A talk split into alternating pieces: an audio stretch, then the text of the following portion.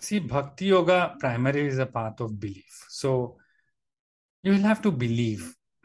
You know, if you say, no, no, but belief is just my imagination, honestly, everything is your imagination, no?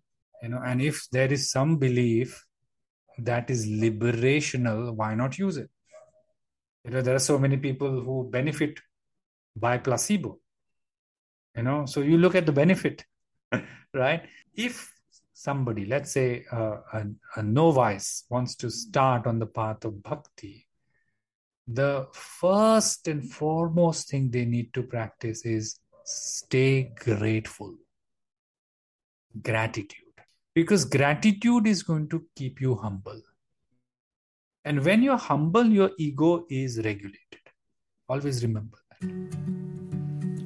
Welcome to a Curious Yogi podcast. I'm your host, Bobbi, and these are my conversations with sadhaks, satsangis, and other spiritual seekers. Join us as we discuss and discover what it means to live a spiritual life and walk the yogi's path. Each week, you'll gain insights into your own practice as we share the stories and wisdom of those that walk the path with us. I'm so delighted you're here. Now let's get curious. Welcome back to the show. As usual, I'm very excited and smiling as I introduce this week's guest coming to us from his home in Bombay, India. Prasad Rangnekar is a yoga educator who has taught thousands of students in over 15 countries for the past 27 years. He's been a student practitioner of yoga for the last 37 years, studying both in traditional lineages as well as academically with a master's degree in philosophy. He's been conducting yoga and meditation teacher trainings for over a decade and also runs a free student resource YouTube channel. Prasad's spiritual story, his long periods of silence, and his clear expression and simplified instruction of the deep yogic ideals and how to integrate them into our daily lives totally blew me away. We cover so much in this conversation, including using critical reflections as the beginning of a holistic approach to life, logistics of going into silence as a practice, the various yoga paths and their interconnectedness, and my favorite, the belief, gratitude, and humility of bhakti yoga. Such wisdom, such an honor. Enjoy this one, friends. Welcome to the show, Prasad. I'm just really excited and honored to have you here as someone that is living yoga and as someone that's devoted your life to yoga. And I'm really excited to hear about your own sadhana and your own spiritual path apart from your teaching and your offerings. And I, I did just mention this before we pressed record, but that this podcast really is for the spiritual seeker. So it's not necessarily for a yoga teacher or the yoga practitioner or the one that does yeah. asana, right? It's for anyone that really is seeking yeah. Yeah. that deeper meaning in life, which the wisdom of yoga, as you're going to share with us, really is that. So, welcome to Thank the show. Thank you, Bobbi. I feel honored to be on the podcast. Yeah, it's really just a delight. I'm so glad to connect with you. And yeah, I had the pleasure of watching a couple of your YouTube videos, reading some of your blogs. So there's lots to discuss. So we'll just get into it. I was what I just hope that you could start by just sharing your story of how you came onto this path and you know how yoga has shaped shaped your life really and your story. Sure. I mean, um, my my parents were uh, I would say yogis in their own right, though they did not wake up every morning and do their asanas. But in a way, uh, what they have taught me through their life and through their living is itself yoga. Mm. With, uh, if I could categorize my father, he was uh, uh, a bhakti yogi and jnana yogi. In this sense, not that he was praying every day or something like that, but his complete unflinching trust in the ways of his beloved deity. And my mom was a, a karma yogi, embodied karma yogi she was. Um, she lived life for her work, yet managed her duties as a wife, as a mother. She was a fantastic teacher. She was a, a headmistress or principal of a huge school. So she was a, a leader in her own right, yet an empathetic mother and teacher. And so I think uh, by grace of universe or God, however you look at it, I was born in a family, in uh, an ecosystem, which uh, where spirituality came naturally. I would not say religion came naturally. I would say spirituality came naturally. Uh, my mother taught me how to chant. I remember me and my two sisters, we would chant every evening at seven o'clock. We would do little prayers, though I did not understand at that time why we do it. Uh, and uh, we would chant the Bhagavad Gita or some other mantras, and then invariably end up having a discussion, you know, at our own kids' level, you know, like. Mom, why did Krishna do this? Why did Arjuna refuse to fight? And then my mom would, in her own way, tell us, and we would discuss. And that's it, nothing really. Mm-hmm. But then, when at the age of nine, um, my mom was working, my dad was working, and me and my elder sister, who's four years elder to me, we were at home. We had what we call summer vacations, two and a half month break between grades. And uh, she registered us for a one month yoga course when I was nine and my sister was 13. And every morning, diligently, we would go to that yoga class. And that was my first introduction to ways of the body, ways of the breath, ways of calming down. And I remember, I don't know what my mom was thinking, but me and my sister were the only kids. It was basically, it was a class for adults. Oh, wow. So we were like pampered by all the, you know, actually, it was class for seniors also. So they were like, they treated us like grandchildren, and we used to love going there. So it was a beautiful uh, way to start know, without pressure. And then later on, you know, I was practicing asanas and pranayam off and on, and then, you know, education, and I graduated in, in sciences, and then I did my master's. But when I was 16 or 17, I had a, a major uh, illness. I was bedridden for around three months. A lot of things happened, you know, uh, hepatitis, like typhoid, and all the other things. I was uh, very, very bad uh, in physical bad state. At that time, I had to be at home, and my only uh, solace was uh, my home library. And for some reason, I was never interested in fiction, reading fiction like my sisters. But the book I picked up was a book on yoga.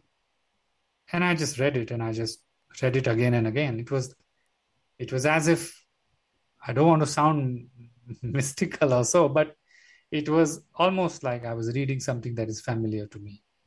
Actually, it was somebody's interpretation of Patanjali's Yoga Sutra and Kundalini Tantra and all that. Uh, I don't, don't even ask me why that book was in my house, but it was there. You know, like Indian families have these libraries with random books. Somebody borrows somebody's book and they forget and all that. So, yeah, it was that really, really struck me. And to make a long story short, uh, I started reflecting. Even though my life was going on to material pursuits, career, and this and that, there was a, a, a strong observer was created somewhere within me.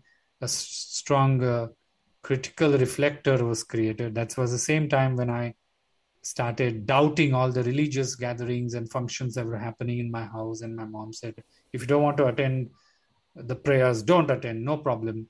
So I literally started revolting about with the organized tradition and started my own introspection and reflection.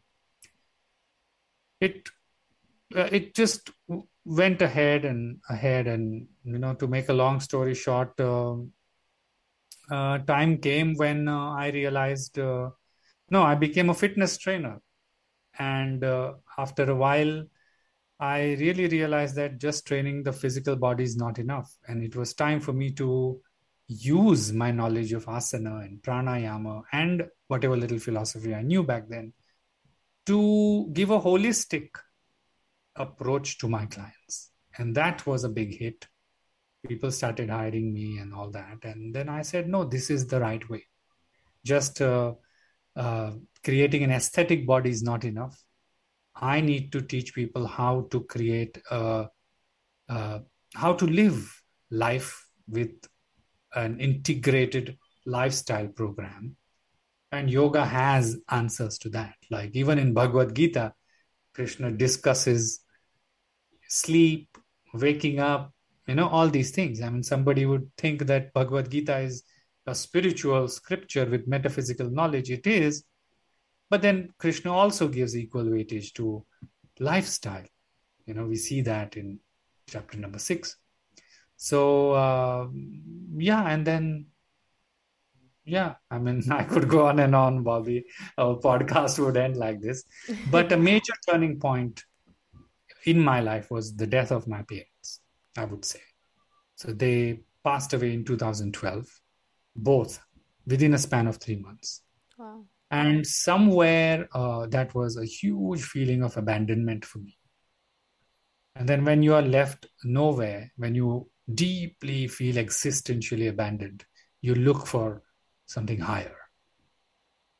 And from 2013 onwards, I started, don't ask me how, but just came to me and I just followed it. I started going into silences, long silences. So I every year, almost every year, and this year I did a shorter silence, but uh, almost every year I go into three months of silence every every year, uh, and go go deep into my sadhana, and that silence has taught me much much more than any scripture or any training or anything. That's my life story in short. wow. Yeah, there's so much there. I have so many questions.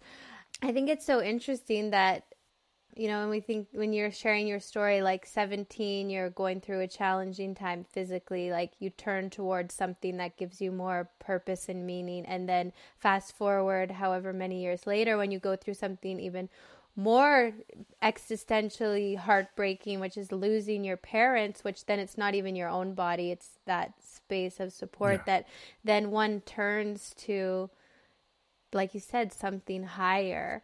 Do you think that? Yes. Do you think that for a person that gets sparked on a spiritual path, like we all, I know for me it was the same, like some grand disillusionment where like this can't be it, this suffering has to lead me to something more. And then we take the path which we take. Like for you you said it was the silence which i that's pretty powerful. Yeah i mean i would not say like for everybody it has to be some traumatic trigger. Some people i know some people who just you know they are so much in the so-called in quotes flow or or in the in the flow of grace that things just reveal to them organically without any mm-hmm. strong trigger. But with some, triggers wake them up, and with some, triggers don't wake them up. So, somewhere, you know, like there is so much suffering in the world, but not everybody awakens to deeper metaphysical introspection, mm-hmm. right? Yeah. So, there is something more than the obvious. There is something more I would like to believe that I have a very, very critical mind, but still, I would like to believe that uh, there is that uh, invisible hand. Mm-hmm. Yeah, like the innate power, which gives us the power to question, which, you know, even it sounds like as a boy, you were curious. Like, I loved when you expressed that you were yes. asking your mom, like, why did Arjun, Arjuna not fight? And like to have satsang with your mom as a young boy yes. and to have that inquiry from a young age. Like, some people just don't have that, yes. and that's fine. There's nothing wrong with that. But the one who seeks really, you're right, is a questioner. And for some, you know, it's for some people it might be confusion or disillusionment but for others it could be that critical mind that's questioning everything. Correct. Or also in my life i would say you know like i mentioned there were in our home library you could say there were around 150 200 books. Most of them were novels. But why did i pick up that you know interpretation of yoga sutra?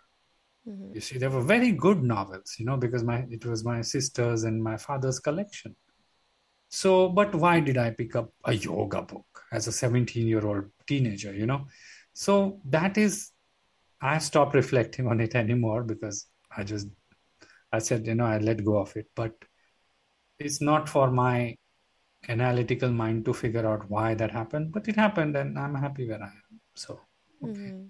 yeah and leaving that space in our lives just we to under to know we can't know why those things happen like the mystery or the un you know what did you say the the hand invisible hand of God. invisible god. hand of god yes i love that sometimes i say that and i really believe I, I have stopped figuring out life I focused my attention on figuring out myself. Yeah. And when I did that, that was a very, very strong turn in how in how I approach life, how I approach people, how I approach myself. It was a completely different worldview to operate from. Would you say that view was expanded during your silence? Um, yes, yes. Every, retreats. Every, every time I come out of silence, I it's like uh, you know like how we step out of a cinema theater into the sun and then you have to really take a few seconds to orient yourself that okay now i'm out of the theater now i'm into the light and all right get my bearings on and then carry on like it, it happens like that mm-hmm. but it's interesting because the the the wisdom lessons from every silence are uh, pulled in to my life, my normal life. So literally, I go into silence to gather some nuggets of wisdom and then come back and then, you know, literally plug them into the riddle of life and then solve the riddle a little and then go back again in silence and get some more letters to solve the riddle of life and then go back and yeah so i've that's it really.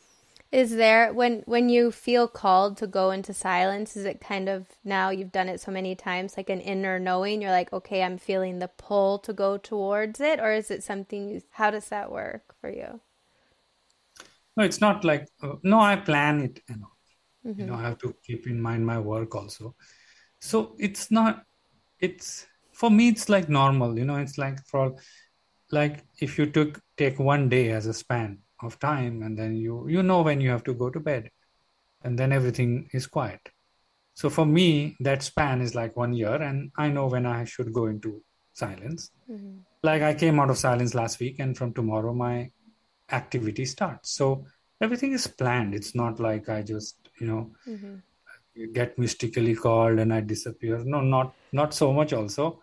Right because right. it's it's very clear. When i when i go into silence i'm i'm really not around. That's why i Bobbi i messaged you. I wrote to you after almost a month yeah. right? So yeah. uh, I, i'm not there.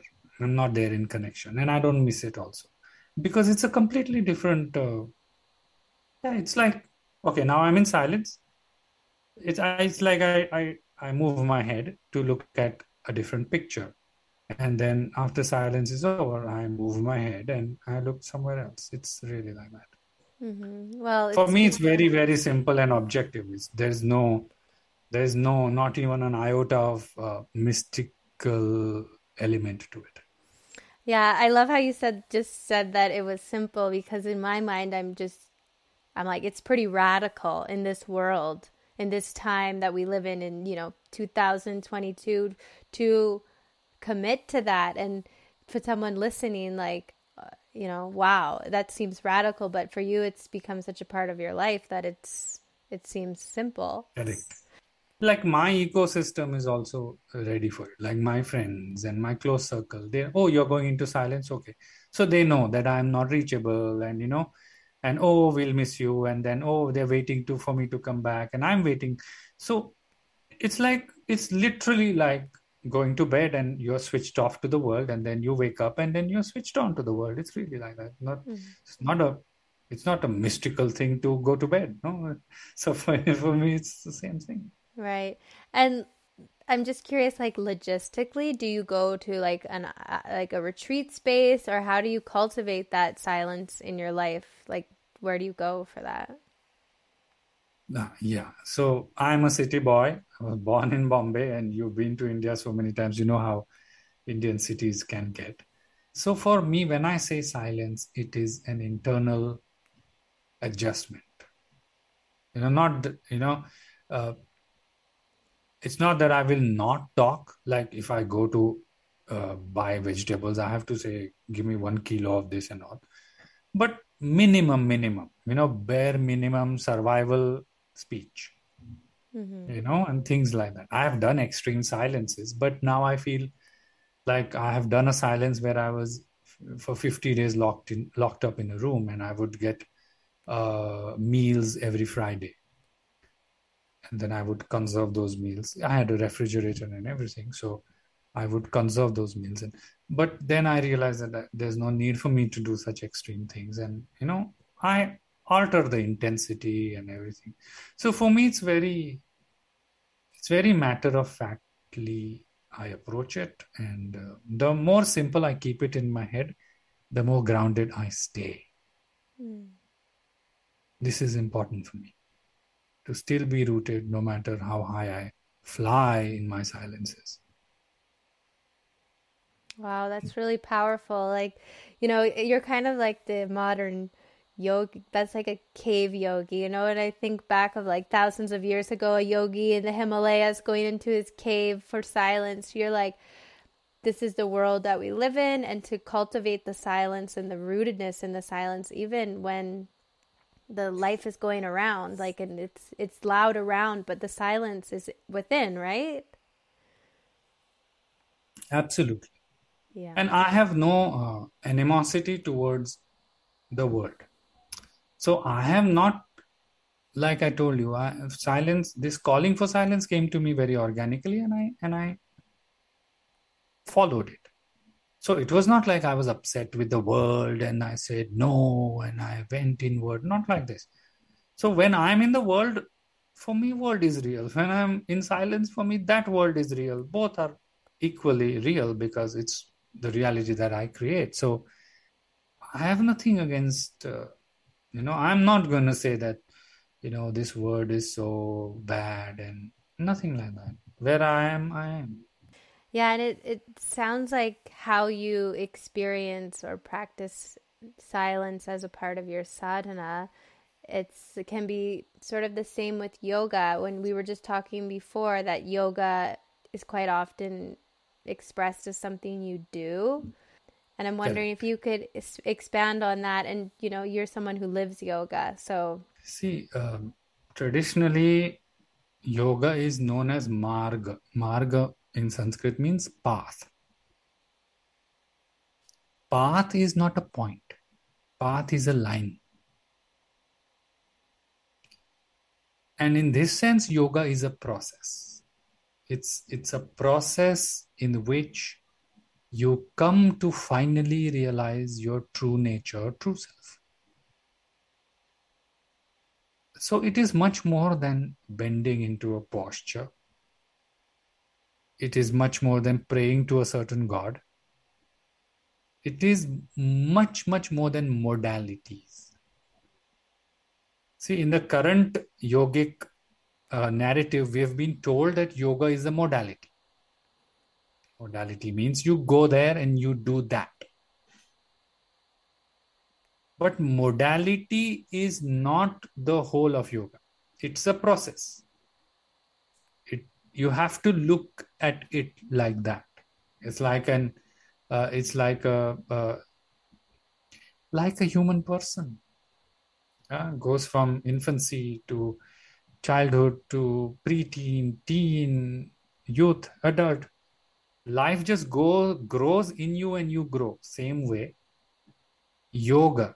Yoga grows in you and you grow through yoga. And that's why when I teach teacher trainings or courses, this is the first thing I tell students is be patient with yourself. Because if you read the scriptures and you know the yogis will say that maturation through yoga process happens over lifetimes. And uh, yoga truly is a process and it has to be looked at in a very very integrated way. Like we have been told that oh hatha yoga means exercise. Bhakti yoga is only for emotional people karma yoga is for active people. I really don't see it like that. They are not silos. They are overlapping interacting uh, orientations of bringing you to yourself. Mm. like for example like i have i have legit seen people say oh you're a bhakti yogi. Nah i'm a hatha yogi. You can't no, yeah. You know like uh yeah i mean anyway uh, but you cannot just be karma yogi and not a bhakti yogi because bhakti is ultimately a, a, a path of faith a path of trust if you don't trust in something bigger than your ego, how will you work as a karma yogi? And you cannot be a bhakti yogi without karma because if you are in on a path of trust and faith, you cannot leave everything to God and uh, allow God to, you know, deposit salary into your account every month. God is not going to do that. Mhm. So, uh, all these paths are highly, highly interactive. You cannot really uh, isolate them. And in this sense, yoga is a process. Mhm. You know, you have to grow through yoga and come back to yourself. You know, the example I give usually, Bobbi, is that uh, it's like, you know, those village, uh, what you call, fairs, right? And there are lots of exciting, uh, there's a Ferris wheel and there's this uh, different kinds of, you know, you shoot the balloons and this and that. So imagine you are like a child, uh, you're holding the hands of your parents and you are in that fair and you are so taken by the Ferris wheel and the merry-go-round and all those prizes and all the teddy bears and all those, uh, you know, candies that you let go of the hand of your parents. And you're just looking at all those rides and you've just forgotten that you came to this fair with your parents and and you you just forgotten that you came and now you're alone. But you are still so uh, entranced by those rides and excitement. This is what has happened to us you know? And Mhm. yoga is basically a, pa- a way of going back to ourselves. Yeah, I, I when you were speaking, I was thinking of my own path and how I often get stuck in this concept of right and wrong. Like I have to be acting one way as a yogi or another way. And my guru, he would always say, like every path leads to back home, or every path leads to the self. But where is there space for the one who's on the yogi's path for like there's space for individuality. Like where how i walk the path of yoga is going to be different than how you walk the path but yet we're on it together. But where is the space for the individual yogi as we start to expand the awareness to the space of the whole? There is a lot of space. And it's funny you should talk this because i had a half an hour talk with my sister about this today at lunchtime. That because we discuss a lot of things like this. And we were like you know in this whole oneness and we are all one it's all nice but you should not allow your individuality to fade in our idea of oneness. No. In, i believe individuality is very very important. Um, uh, you cannot reach spiritual heights by denying your individuality or by escaping from your individuality. Because, you know, I like this phrase the only way out is through. Yeah, the only way out is through. So if you want to come out, you have to go through you. And if you have to go through you, you have to recognize how you are, you have to accept who you are, and then transform. Mm. If you don't accept and recognize your false self, you will fake a true self for you. Mm. Yeah, when, like in a typical, perhaps I'm using strong terms here, but uh, in a typical yogic uh, formula, they would say recognize your false self and then destroy it. Don't imagine yourself into a true self. Then you will be in a very, very paradoxical state. You mm-hmm. will feel you are your true self, but the false self will still be there.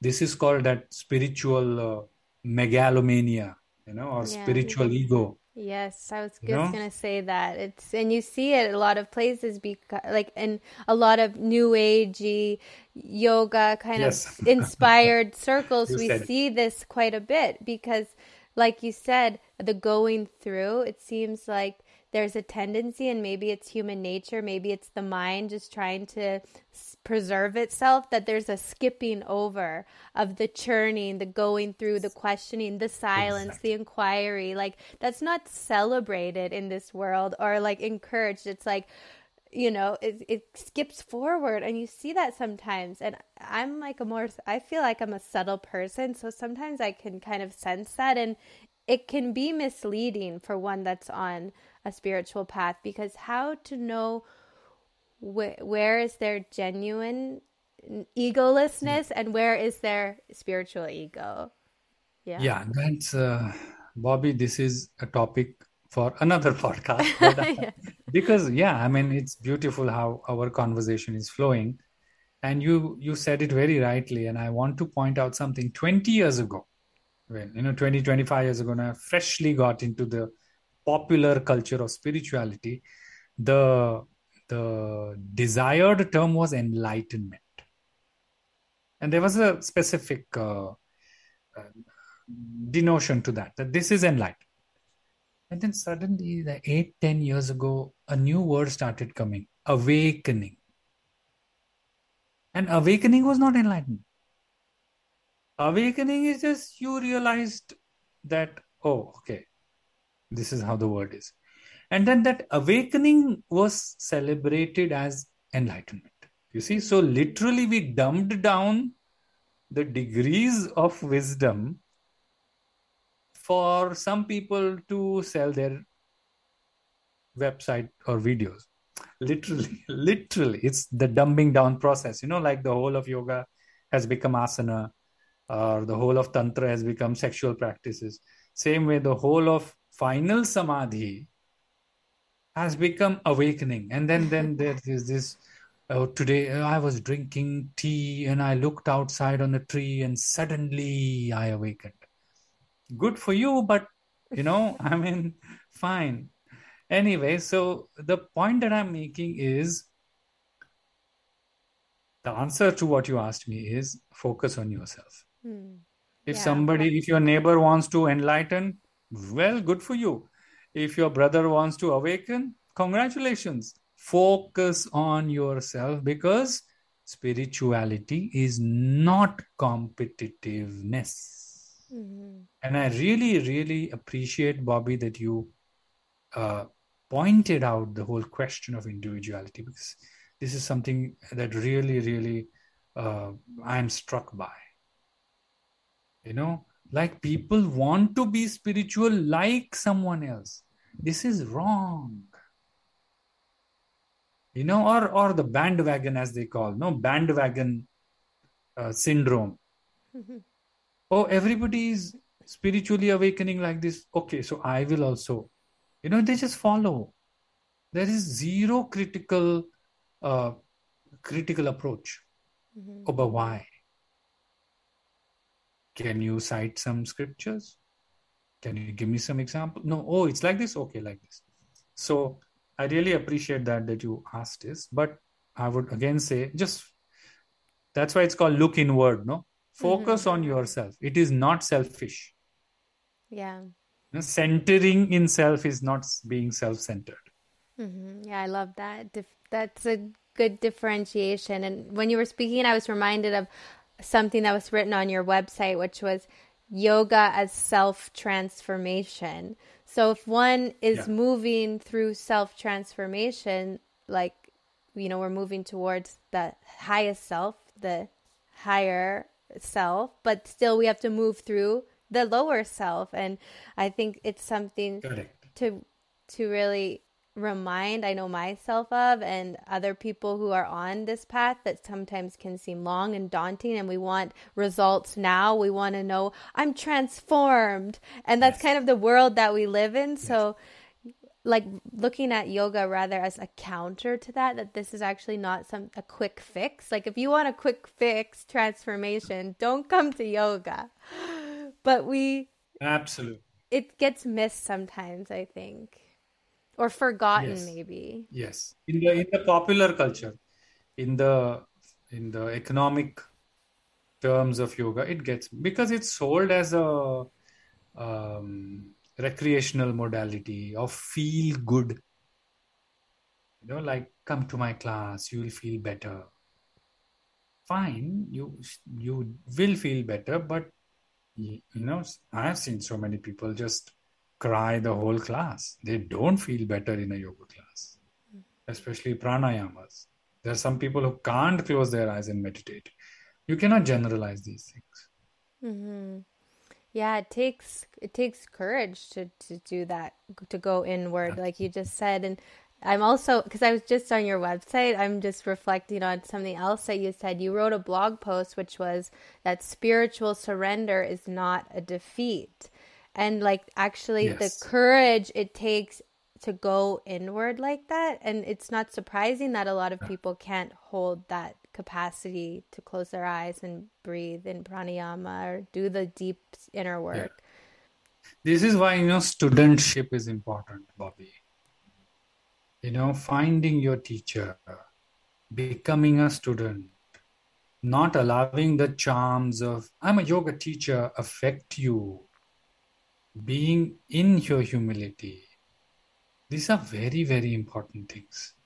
You know, like I was telling a student of mine yesterday that it's it's interesting. I'm not I'm not criticizing it at all, but it's interesting that most of us yoga teachers have become teachers first, and then we are trying to become students. You know, this is this is diametrically opposite of how yoga was traditionally. You know, you you you had to have a permission from your teacher, your guru, to start spreading the wisdom. Now you get a certificate, you feel you're a teacher, and after you start teaching, you realize I'm not good enough because you've never been a student.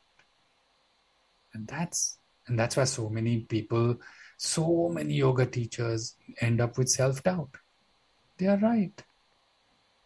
You know, so I would say studentship and finding your teacher is also a big process. You know, I'm sure you know this. You know, it's not that every teacher is for you, and it is okay.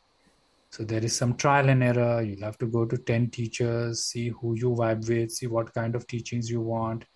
Once you find your teacher, establish a relation, keep teaching, keep growing, you know, keep consulting. That is the way. But then everybody is at their own state to figure it out. So I'm not like generalizing it, but it is important. It's not just about uh, I do yoga twice a week and then the rest of the time I do whatever I want. No, it's not like that. Yeah, it's definitely not the way it is everywhere, but it is good to be reminded of the humility that comes along with being a student with, you know, in the Buddhist tradition it's described as the beginner's mind, like to come with that sense of openness that I have so much to discover and learn for myself, but that like to remember that and to especially when one is teaching or moving towards sharing the wisdom of yoga like you said to have to, to do the the inner work as well, the inner yes. churning. Yeah. Because ultimately, you don't want your te- yoga teacher identity to become one more roadblock. You see, here the whole process of yoga is about coming out of identities, roles, and responsibilities. Mm-hmm. And then just just because you do a 21 day, 200 hour teacher training, suddenly you have one new identity to deal with. Yeah, that's so yeah, true. Yeah. yeah, the de identification becomes much more challenging when you've got something yes. which, you know, and especially a teacher, you know, it's okay to be a, a, a, daughter or a student like eh, you know it all comes with these additional attachments and then to say oh i'm a teacher wow. That's yeah. that's you know going backwards if you will and i know it's not really linear but um, before when you were you briefly touched we were speaking about the different paths of the karma yogi and the bhakti yogi. I would love to just expand on that a little bit and you know if you can share with us how those paths are different and unique but yet you know we all are all of them if we're walking this path. Yeah they are unique paths because um, they use different you could say it's not a right word but i'll still use it material to take you to the end. They are basic okay they're different vehicles to the same end. Okay? Now um, they are not like separate vehicles like once i board karma yoga oh i can never be a bhakti yogi it's not like that because ultimately all these paths are if i have to give the goal of these paths all these paths are wanting to create a regulated mind. That's it. Mm-hmm. Once the mind is under self regulation, it will reach samadhi. And in samadhi, you will realize your true nature. So, karma, bhakti, hatha, jnana, laya, mantra, whichever path you take, the job responsibility of that path is to calm down your mind and to make your mind, to use the technical term, ekagra, one pointed. Because samadhi will not happen unless your mind is one pointed. Mm-hmm. So, hatha yoga will use the energetic pathway. Bhakti yoga will use the pathway of trust. I do not say necessarily emotions. Karma Yoga will use the pathway of work. Jnana Yoga will use the pathway of acute reasoning and detachment. Yeah. And the beauty is, once you board one path, other paths will start contributing to you. Mm-hmm. For example, I am a married person, I have two children, I have wife, I have job, I have responsibilities. Uh, no way I can go in three months of silence like Prasad. So, what should I do? I start following teachings of Karma Yoga. And beginning, the starting teaching of Karma Yoga is I will do everything that I have to do honestly and for the surrender to God. Means I will not make the my work or my actions egotistical. I will surrender them to something that is higher than my ego. You can call it God or universe or whatever. Now that is bhakti. Why? If I don't surrender to something that's higher than my ego, I will become egotistical. And if I keep becoming egotistical, it'll keep me away from my true nature. Mm-hmm. So I start off as a karma yogi, but somewhere the variable of bhakti comes in. And when bhakti and karma come together, I start realizing how I am, how deluded I am. Oh my God, how how many issues I have. and you recognize it. That is jnana yoga. Like this, like this, like this, you go, go, go. And one time comes when your just mind is just quiet. It just gives up that time samadhi kicks in. That's it. Yeah, it's I loved hearing you so brilliantly put them bring them all to the point of samadhi. And when I think of my own experience of what these different as if types or paths, mm. not types, but yeah, channels mm. of of yoga and how to live yoga you know, when we think of bhakti yoga, it's very often, like you said before, taken as for like the emotional person, the soft person. But it goes back to what you had written before that spiritual surrender is not a defeat. Yeah. Like to bow down to that is actually such a great strength that is maybe not as um, widely practiced in the world. Yeah, because bhakti is uh, promoted as singing or uh, wearing exotic clothes and dancing. Yeah, I mean, I've had people, you know, once in Goa, I was staying in a area which is very famous for its multiple schools. And I was sitting in a cafe and I started talking to a few students. And uh, I said, Oh, are they teaching you? Uh, no, two of the girls they, they said no we can't be bhakti yogis because we don't play harmonium oh my god said, why no but because uh, bhakti yoga is not my path because my voice is not good and the other said i don't play harmonium and i said what has your voice got to do and harmonium playing ability got to do with bhakti yoga you know where actually bhakti yoga is a path of total unflinching trust towards whatever you call it, okay?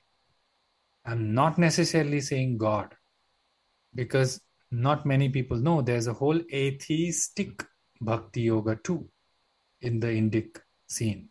Not all bhakti yoga has to be bhakti of a God in form. Yeah, so there is equal opportunity to everybody if you don't want to worship the divine or the universe in name and form, no problem. You worship it as Om. You worship it as universal consciousness. Krishna says this in chapter number 12.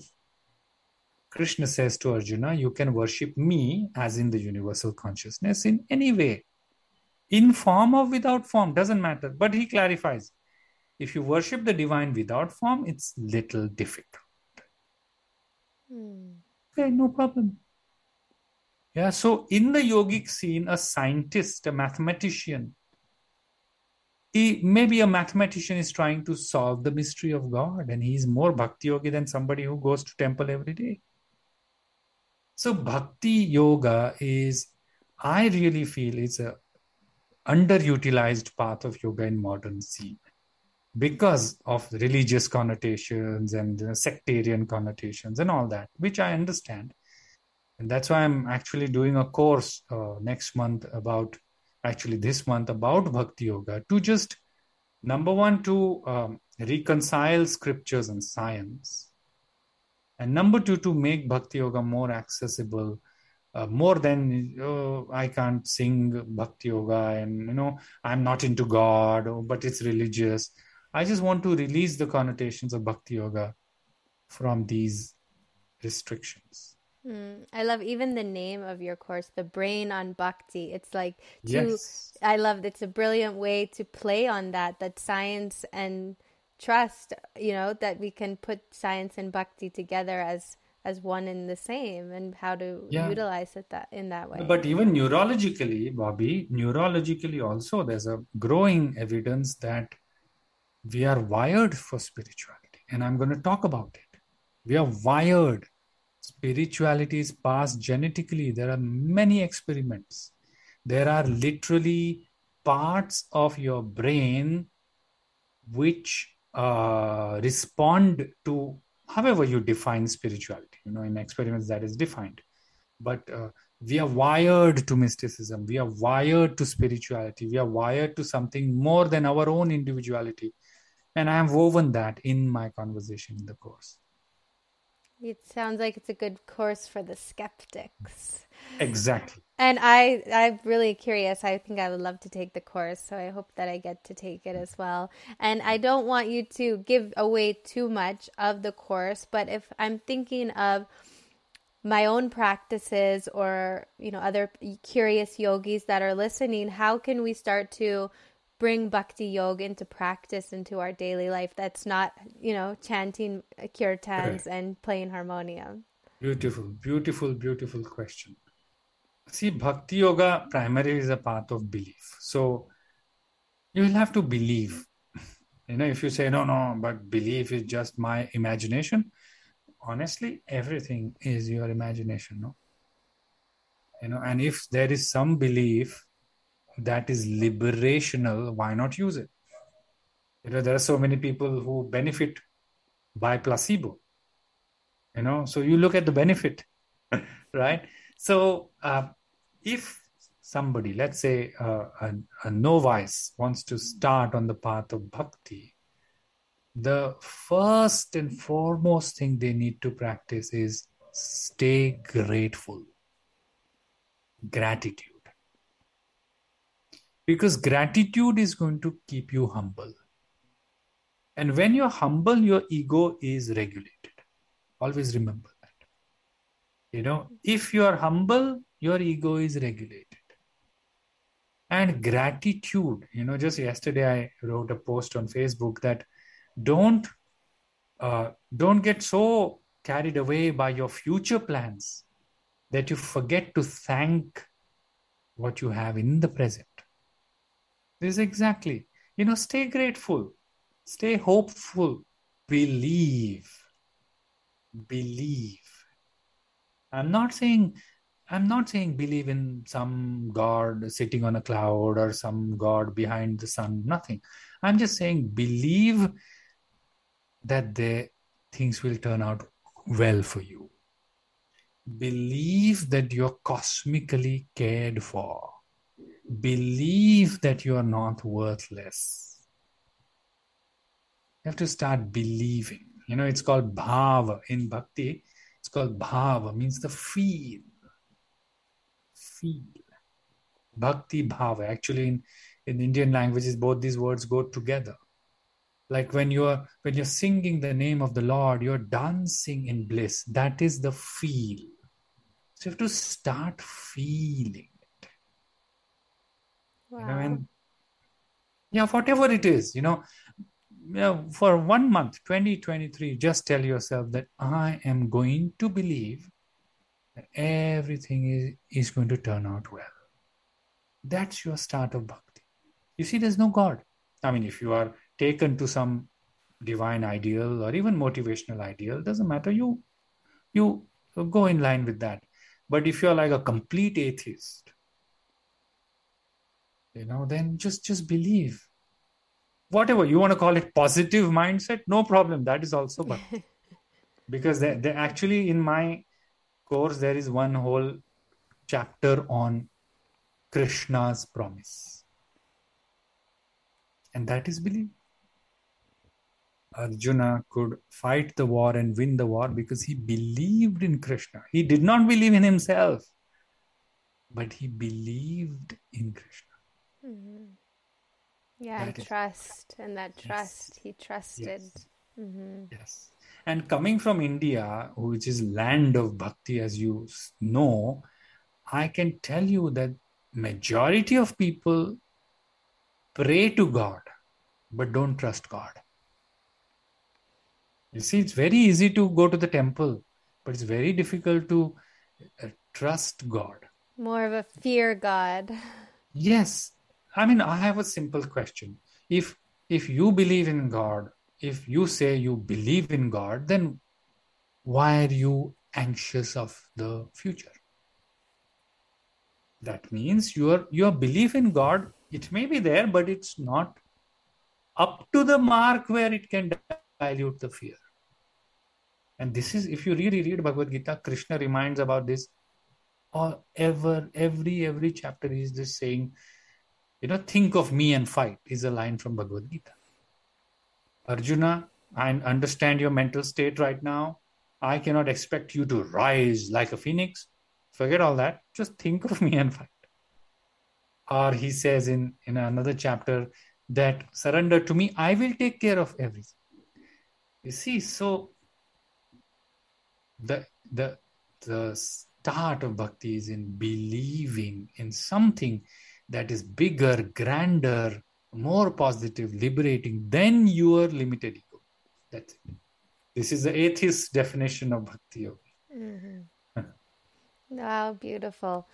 Usually, I ask the guests at the end of the show to leave us with any words of wisdom, but I feel like you've left so many nuggets of wisdom that this is a beautiful point to wind up. And I also I can leave one. Bobbi, oh yes, you if you have more, please. We I can time. only one word. Okay.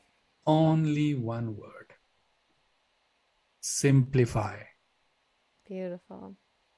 And I'd also just want to just thank you because it's interesting when, you know, in my own sadhana, I don't know about other people, but you, you start to work towards something or contemplate or dig something that's happening in life or that's causing um, some inspiration to go inward.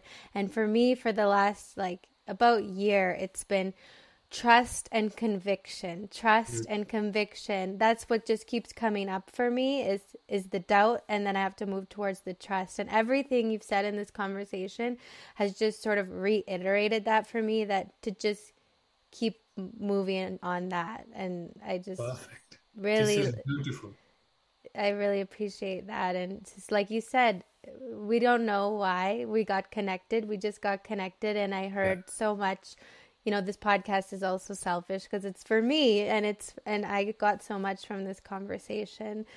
Um, so thank you so much Prasad. thank you so much Bobbi. I mean i you know I'm, i really appreciate how the conversation just f- flow flew how, how, flew and flow both you know and your ability to just listen you're a very good listener and i also accept that i'm sometimes i talk too much so thank you for giving me the opportunity to express myself. Very beautiful. And then just um, I'll put it in the show notes, but where can the uh, listeners connect with you or sign up for the Brain on Bhakti course? Uh, they can connect with me on Instagram. Uh, and um, the Bhakti course, the registration is on my website, prasadrangnekar.com. Or if they join me on the Instagram, then the link is in the bio of Instagram. So it's very accessible. Great. And the course starts at the middle of October, I think? Middle of October. It's five weeks. And uh, it is a it's a contemplative course. So I'm not going to tell you this is like this. No. We will sit together, we will talk, and we will exchange, and we will reflect. Because the whole idea is to set it out, set it free from dogma. So I don't want to give a dogma to set you free from another dogma. I'm just going to, this is how it is. This is this perspective. This is this perspective. Now you reflect and make your own ideas about it. Beautiful. Going just back to what we were saying before about, you know, you take, you have your individual contemplation of whatever is put there. It's not, we just don't take it at face value, right? Yeah. Yeah. Absolutely. Well, thank you again so much, Prasad. I really hope to connect with you when I'm in India next. And sure, definitely, it'll be fun. And um, yeah, just really beautiful to meet you. And thanks for sharing you your wisdom and thanks your energy so on the show. Thanks so much. Bye. Thanks for listening to this episode of a Curious Yogi podcast. If you enjoyed what you heard, please leave a review on iTunes. It really, really helps the show reach more people or share on social, and of course, follow on your favorite podcast platforms so you don't miss an episode. I appreciate the love and I appreciate you. Let's stay curious, connected, and keep walking the yogi's path together. In oneness and delight, this is Bobbi signing off until next time.